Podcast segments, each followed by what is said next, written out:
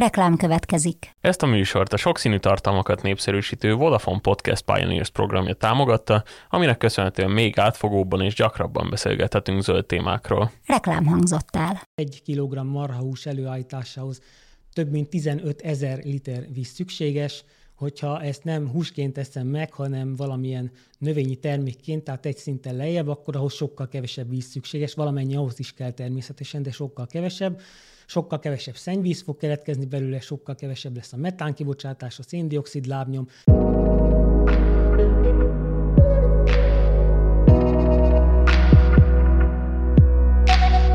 Ez a Zöldövezet, a 24.hu környezet és természetvédelmi podcastje.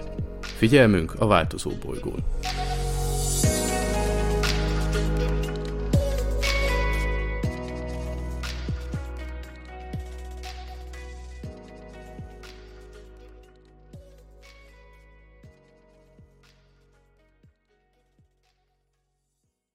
Köszöntöm a Zöldövezet hallgatóit, Lugosi Péter vagyok, és megint csak egy olyan témát hozunk, amivel egy ideje hát lógtunk a hallgatóknak, azt hiszem mondhatjuk ezt.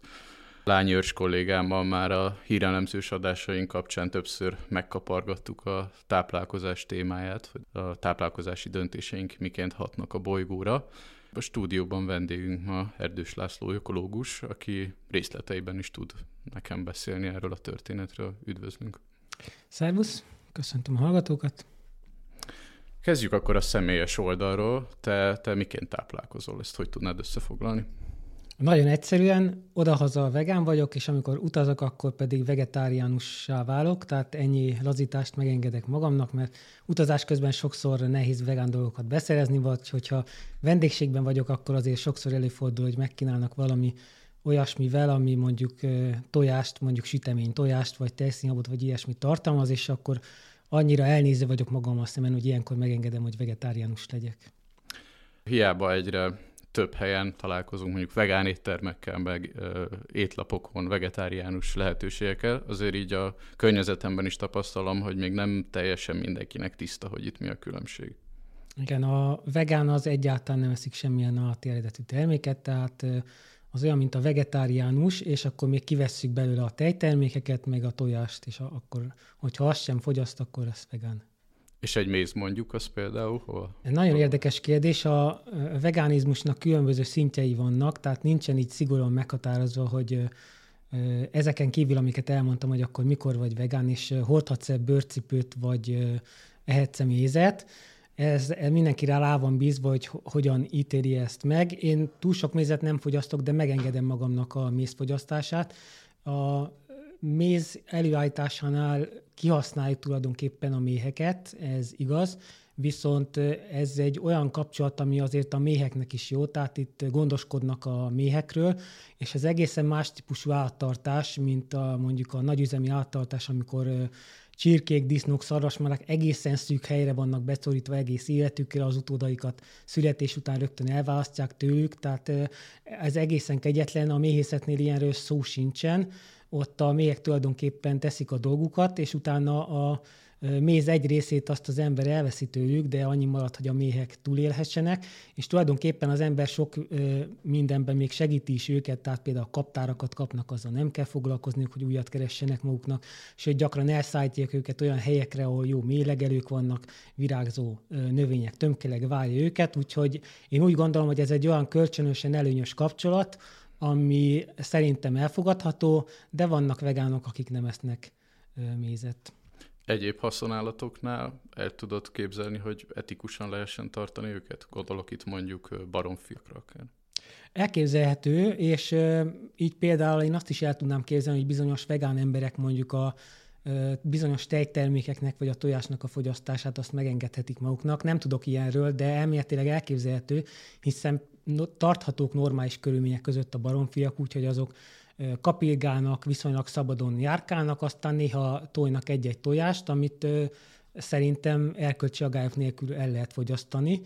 Sajnos a nagyüzemi tartásról ez már nem mondható el, tehát ott már azért komoly problémákkal találkozunk, és tejelő állatokat is lehet úgy tartani, hogy valamennyi tejet elveszünk tőlük, de mondjuk a, attól még a borjának marad elég tej, ahogy az régen is volt, és hogyha azt az állatot normális körülmények között tartják, és bizonyos mennyiségű tejet az ember elvesz tőle, viszont ezért cserébe meg mondjuk valamit az állat is kap, hiszen mondjuk kap egy védett helyet, ahol a hidegebb időket töltheti, vagy az ember gondoskodik róla esetleg betegség esetén, akkor ez megint egy olyan kapcsolatként tudom felfogni, ami egy kölcsönösen előnyös kapcsolat, hogyha az az állat nem szenved, hogyha ő jól él, akkor nekem nincsen az a problémám, hogy a tejét vagy az abból készült termékeket fogyasszuk. Csak ez nagyon ritka az a baj. Van a veganizmusnak egy etikai oldala, ami közvetlenül az állatjólétet érinti, a másik pedig az, hogy tudjuk, hogy az ipari mezőgazdaság az óriási terhet rak a környezetre. Itt milyen problémák merülhetnek fel? Hát először is térjünk vissza ahhoz, hogy van egy erkölcsi oldala, ezt sokan szokták mondani, hogy vannak az erkölcsi vegánok, akik az állatokat sajnálják, és vannak azok, akik pedig a természetet vagy a környezetet akarják megvédeni, de ez is erkölcsi vegánizmus szerintem, hiszen ez is egy egyértelműen egy etikai indok, hogyha a környezetet vagy a természetet veszélyeztetve látom, akkor akarok valamit tenni, hogy megvédjem, és az ennek egyik módja az, hogy vegetáriánussá vagy pedig vegánná válok. Tehát mind a két irányzatot én erkölcsi vegánizmusnak tartom. Hát a, a húsfogyasztás az rendkívül nagy terhet jelent a környezetre. Mondjuk az egyik fő bűnös az a szója. Kevesen tudják, sajnos, és hát azt hiszem, hogy a nagyipari áttartásnak érdeke is az, hogy kevesen tudják ezt meg, de az európai baromfi állomány, sertésállomány nagyon nagy részét, és a szarvasmarha állománynak is a jelentős részét azt olyan tápon ö, nevelik föl, amely szójából készül, méghozzá Brazíliában és Argentinában termelt jelentős részben, közel 100%-ban génmódosított szóján szójából előállított tápon tartják ezeket az állatokat. Most ez azt jelenti, hogy egyrészt már problémás, hogy akkor miért eszünk annyi húst Európában, amit a saját területünkön nem tudunk előállítani, és máshonnan kell behoznunk a, a takarmányt.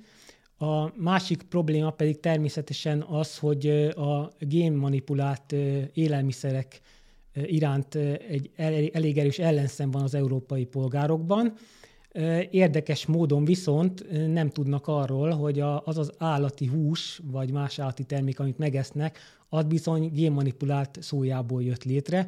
És a harmadik probléma, ami pedig a legnagyobb, az az, hogy Brazíliában és Argentinában hát helyre van szükség az óriási szójafarmokhoz, és ezt a helyet úgy teremtik meg, hogy esőerdőket, illetve szavannát írtanak ki, ami óriási nagy probléma, mert ez nem csak a biodiverzitás csökkenését eredményezi, de például a klímaváltozáshoz is hozzájárul, vagy pedig hát ezekben az esőerdőkben még él azért néhány őshonos indián népcsoport, akik ott az erdőkben szeretnének élni, ahogyan az őseik is élnek több ezer év óta, és őket ez a létükben fenyegeti, tehát ő nekik az élőhelyük részben azért szűnik meg, hogy itt Európában a kedves fogyasztó az annyi húst tehessen, amennyit csak akar. Kanyarodjunk kicsit vissza, és vegyük most a személyes részét ugye annyira élesen talán akkor nem válik el az állatjóléti, meg a környezetvédelmi oldala a kettőnek. Számodra melyik volt a fontosabb? Te mikor álltál át erre az életmódra? Illetve szerinted az, hogy ökológus vagy, az esetleg befolyásolta a döntésedet?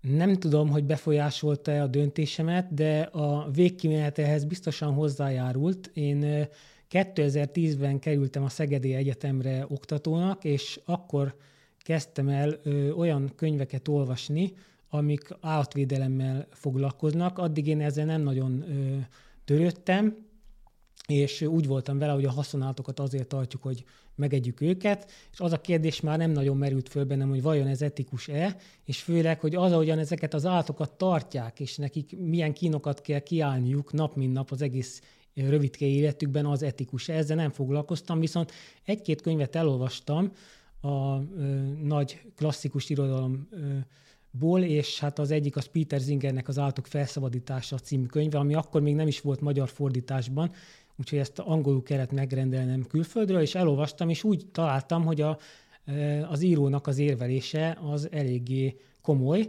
tehát nem nagyon tudtam vele szemben érveket felhozni, és már pedig én kutatóként a racionális érvekre kell, hogy hagyatkozzak, és itt volt egy olyan könyv, amiben a szerző olyan érveket írt le, hogy a húsfogyasztás az már pedig ezért és ezért erkölcstelen, és én nem nagyon tudtam vele szembeállítani semmit. Úgyhogy elkezdtem gondolkodni azon, hogy hát akkor talán nem jó, amit csináltam. Olvastam persze még más könyveket is. Tom Regennek van még egy nagyon jó könyve, ami a, az állatok jogairól szól, és megint csak azt találtam, hogy hát ennek a pasasnak igaza van, és én húsevőként nem tudok szemben fölhozni olyan érveket, ami alapján a saját húsevésemet meg tudnám támogatni, de hát ekkor még persze nem tudtam elképzelni azt, hogy én hús nélkül élek. Azt viszont megtettem, hogy nap, hetente két napot kijelöltem, hétfőt és pénteket, amit hús nélkül kell átvészelnem, és ezzel kicsit megmutattam a lelkismeretemet, hogy jó, azért valamit tettem, csökkentettem a húsfogyasztásomat, de ez még biztos kibírható, és hát ez egész könnyen kibírható volt, tehát azért ez bárki, hogyha kipróbálja heti két napra valami más ételt berakni, tésztaételt, vagy bármi más húsmentes ételt, hát az nem egy nagy kihívás, úgyhogy miután ez teljesült, utána úgy döntöttem, hogy csak olyan állatokat fogok fogyasztani, akiknek egy normális életük volt. Sajnálom őket természetesen, hiszen meg kell, hogy öljék őket ahhoz, hogy én a húsukat megegyem, de legalább előtte egy normális életük volt, tehát mondjuk kapirgát a csirke a baromfiúdvaron, vagy a disznót is egy szabad, viszonylag nagy helyen tartották, ahol túrta a földet és a társaival elérdegélt, a szarvas mara pedig kint legelészett a legelőn. Persze ez már egy kicsit problémás volt, hogy utána kellett nézni, hogy hol kaphatók olyan hústermékek, amik ilyen állatoktól származnak, de azért ezt meg lehetett csinálni, és akkor ez volt a következő lépés. Ide még a vadhús befért például, hiszen a vadnak normális szabad élete van a természetben. Aztán persze lelövik, a, a, amit nagyon sajnáltam, de hát azért ebbe még belementem és utána pedig, ahogy láttam, hogy végül is ezt is tartani tudom, és ebben persze segítettek a rokonok, hogy amikor valahonnan ilyen jó húst tudtak szerezni, például a kapirgáus csirkét, akkor szóltak nekem, és hát ez sem volt egy nagy kihívás, és utána úgy gondoltam, hogy tovább kell lépnem, mert az egy fontos dolog, hogy ezeknek az állatoknak jó életük van, de, de az sem elfogadható, hogy az, én a saját ízlésem miatt tulajdonképpen megölettem őket. Nem én ölöm meg, de tulajdonképpen fizetek azért, hogy megöljék ezeket az állatokat, és ezért a következő lépés az az volt, hogy kiküszöböltem minden állati terméket, ami sokkal könnyebbnek, illetve kiküszöböltem először még csak a hústerméket, és még ez is sokkal könnyebbnek bizonyult, mint azt korábban gondoltam volna. Hát egy csomó dolgot tudtunk pótolni, például nagyon szeretem a töltött káposztát és a töltött paprikát, jó magyaros kaják, húsból persze, és anyukám viszont az én kedvemért elkészítette szójából is. Ez olyannyira jól sikerült, hogy amikor egymás mellé tette, a többiek kedvéért, akik húsevők a csádban csinált húsból is, de amikor egymás mellé tette a kettőt, és azt megkóstoltuk, akkor nem tudtuk megmondani, melyik a húsból készült és melyik a szójából készült.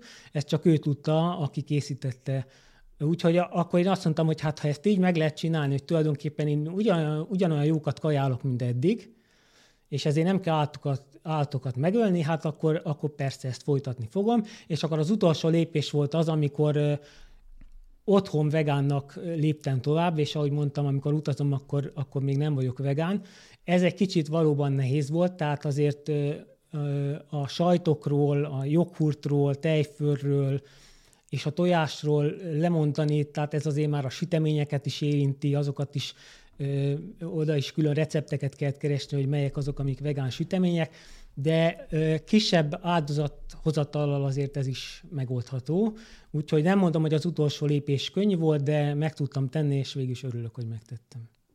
Itt nyilván az, hogy csak otthon vagy vegán, hogy te is mondtad, ennek azért olyan korlátai is vannak, hogy mondjuk nem mindenhol lehet könnyen hozzáférni vegán lehetőséghez ha mondjuk ez tíz év múlva teljesen bevett dolog lesz, hogy a bárhol hozzá tudsz jutni, akkor el tudod képzelni, hogy lépsz még egy szintet, és már nem csak otthon? Mm, természetesen, le, le, sőt, még, még hamarabb is el tudom képzelni, tehát ö, igazából van néhány olyan ország, ahol új az ember, és még egy szupermarketet is nehezen talál meg, és ott pedig aztán hát több ilyen országban is jártam, ahol egyszerűen még a szupermarketet nagy nehezen megtaláltam, de ott gyakorlatilag vegán terméket nem tudtam találni, és ilyenkor az ember egyszerűen rákényszerül, hogy vegetáriánus terméket egyen, mert azért egy nap egyszer-kétszer azért csak kell lenni. És hogyha ilyen esetekben a vegán termékeket ugyanolyan jól megtalálnám, mint idehaza, akkor természetesen az nekem egyáltalán nem fájna, és semmibe nem kerülne, hogy akkor vegán legyek ott is.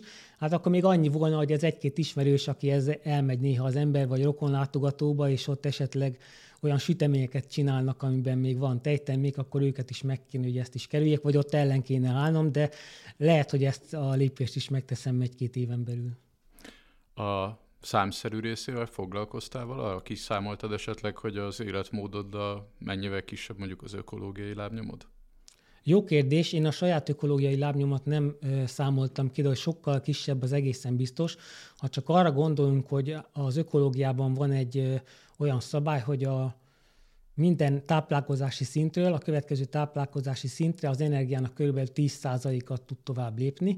Ez azért van, mert a, a elfogyasztott élőlénynek nem minden részét tesszük meg általában, tehát mondjuk egy legelő szarvasmarha nem az összes füvet teszi meg a réten, aztán amit megeszik, az, abból sem mindent emészt meg, hanem egy része az ürülékkel vagy a vizettel együtt távozik a testéből, és ami pedig a testében marad, annak egy részét elhasználja a saját életműködéseihez, tehát ahhoz is energia kell, hogy mozogjon, de akár ha csak egy helyben áll természetesen, akkor is az életfolyamatok zajlanak a testében, ami energiát igényel, és hát ez, amiket eddig mondtam, ez nagyjából a 90%-át teszi ki mondjuk az alatta lévő táplálkozási színnek, és csak 10% az, ami utána tovább léphet arra a szintre, aki már a szarvasmarhát e, e, eszi meg. Ez azt jelenti természetesen, hogy az ember, hogyha húsevőből visszalép ö, vegetáriánussá, vagy főleg vegánná, akkor ugye még a sajtnál sincsen ez a, ez a, ez a túlfogyasztás, akkor nagyjából a 10%-ára csökkenti az ezzel kapcsolatos, a táplálkozással kapcsolatos ökológiai lábnyomát.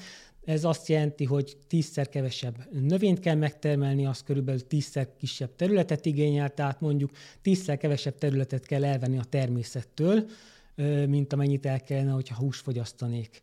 És a hústermékek előállítása egyébként rendkívül vízigényes is, egy kilogramm marhahús előállításához több mint 15 ezer liter víz szükséges, hogyha ezt nem húsként teszem meg, hanem valamilyen növényi termékként, tehát egy szinten lejjebb, akkor ahhoz sokkal kevesebb víz szükséges, valamennyi ahhoz is kell természetesen, de sokkal kevesebb.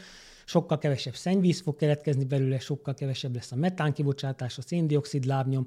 Szóval nem tudom, hogy mennyit csökkent a, az ökológiai lábnyomom, de töredékére esett vissza az egészen biztos.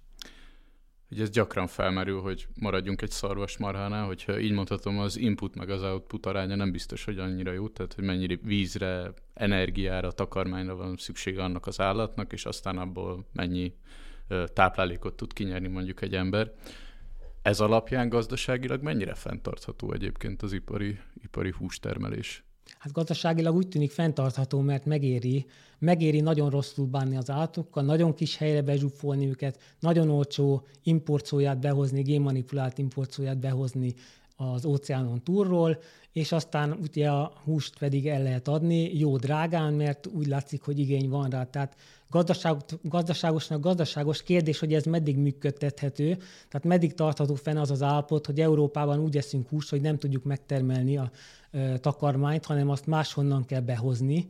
Ez, me, ez meddig tartható föl, meddig adják ilyen olcsón a brazilok, mikor döntenek úgy, hogy inkább megtartják maguknak, mert esetleg ők is szeretnének annyi húst tenni, mint mi, ami már aztán végképp nem tudom, hogy hogy lesz akkor megoldható mert az teljesen nonsens. Ha a bolygó mindenki annyi húst tenne, mint Észak-Amerikában, meg Európában, akkor még kevésbé lenne lakható hely, mint amennyire most az.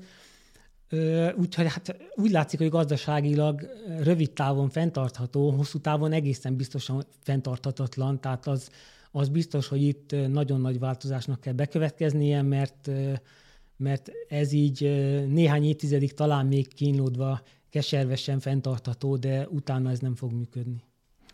A húsokkal kapcsolatban ö, több alternatív megoldás is felmerült az utóbbi időkben. Az egyik, ami itthon is azért elég sokat beszélgettek róla, hogy esetleg rovar alapú ö, fehérjékkel váltsák ki. Ö, vegánként van egy határ, amit meghúzná, hogy egy rovar az mondjuk nem annyira komplex élőlény, mint egy sertés, nem olyan fejlett az idegrendszere, hogy esetleg ezeket az állatokat valamilyen módon ki lehet használni? Hát úgy meg tudnék húzni egy határt, hogyha választanom kell, hogy egy ö, csimpánz maradjon életben, vagy egy sáska, és csak az egyik őjüket tudom megmenteni, akkor a csimpánzot választanám, akármennyire ö, kegyetlennek is tűnik ez a döntés. De a rovaroknak van központi idegrendszerük, ami nagyon más, mint a mi idegrendszerünk. Fejletlenebbnek nem mondanám, hanem másnak mondanám. Lehet, hogy sok minden mást például jobban érzékelnek, mint ahogy azt mi tudjuk érzékelni. Minden esetre az valószínűnek tűnik, hogy fájdalmat éreznek a rovarok is, és az is egészen biztos, hogy számukra is létezik olyan, hogy jó élet, meg rossz élet. Na most, hogy a jó életet ők egy kicsit egyszerűbben fogják föl, mint mi, és az nem azt jelenti, hogy akkor ö, tévét nézek este otthon, meg nem tudom, ö, milyen ö, okos telefonnal, meg ilyesmivel rendelkezem, ő nekik egyszerűbb, de attól még nekik is van egy olyan elképzelésük, hogy mi az a jó élet, mi az, amit szeretnek, és lehet egy rossz életük is. Úgyhogy én ezt vegánként semmiképpen sem hagynám figyelmen kívül. Szerintem nem ez lesz a megoldás, a rovar alapú fehérje.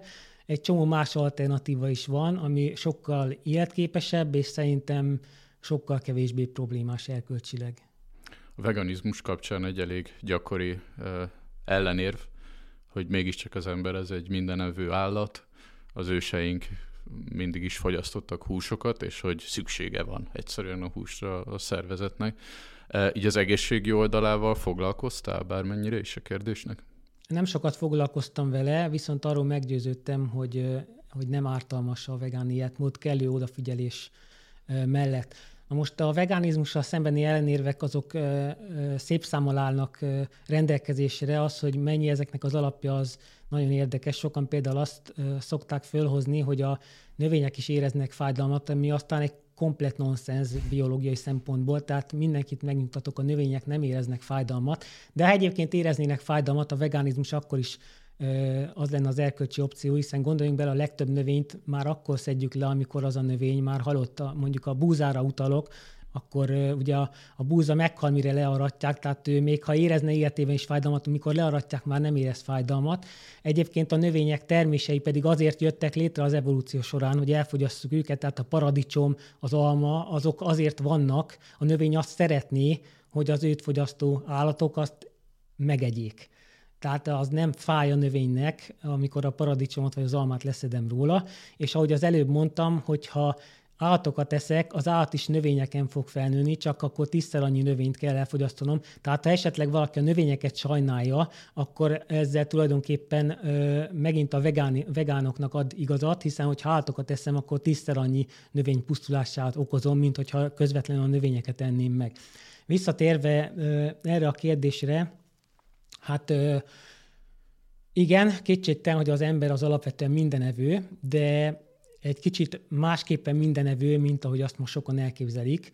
Tehát az ember mindenevő volt, az egyáltalán nem olyan volt normális, egészséges körülmények között, mint amilyen ma Észak-Amerikában és Európában, hogy nagyon sok húst teszünk kiskörettel, tehát ez inkább sokkal inkább fordítva ment, hogy nagyon sok növényt, gyümölcsöt, magvakat, gyökereket, leveleket fogyasztott az ember, és ehhez alkalomattán, amikor éppen adódott, akkor valami zsákmány volt, uh-huh. akkor még ettek hozzá valamennyi húst is.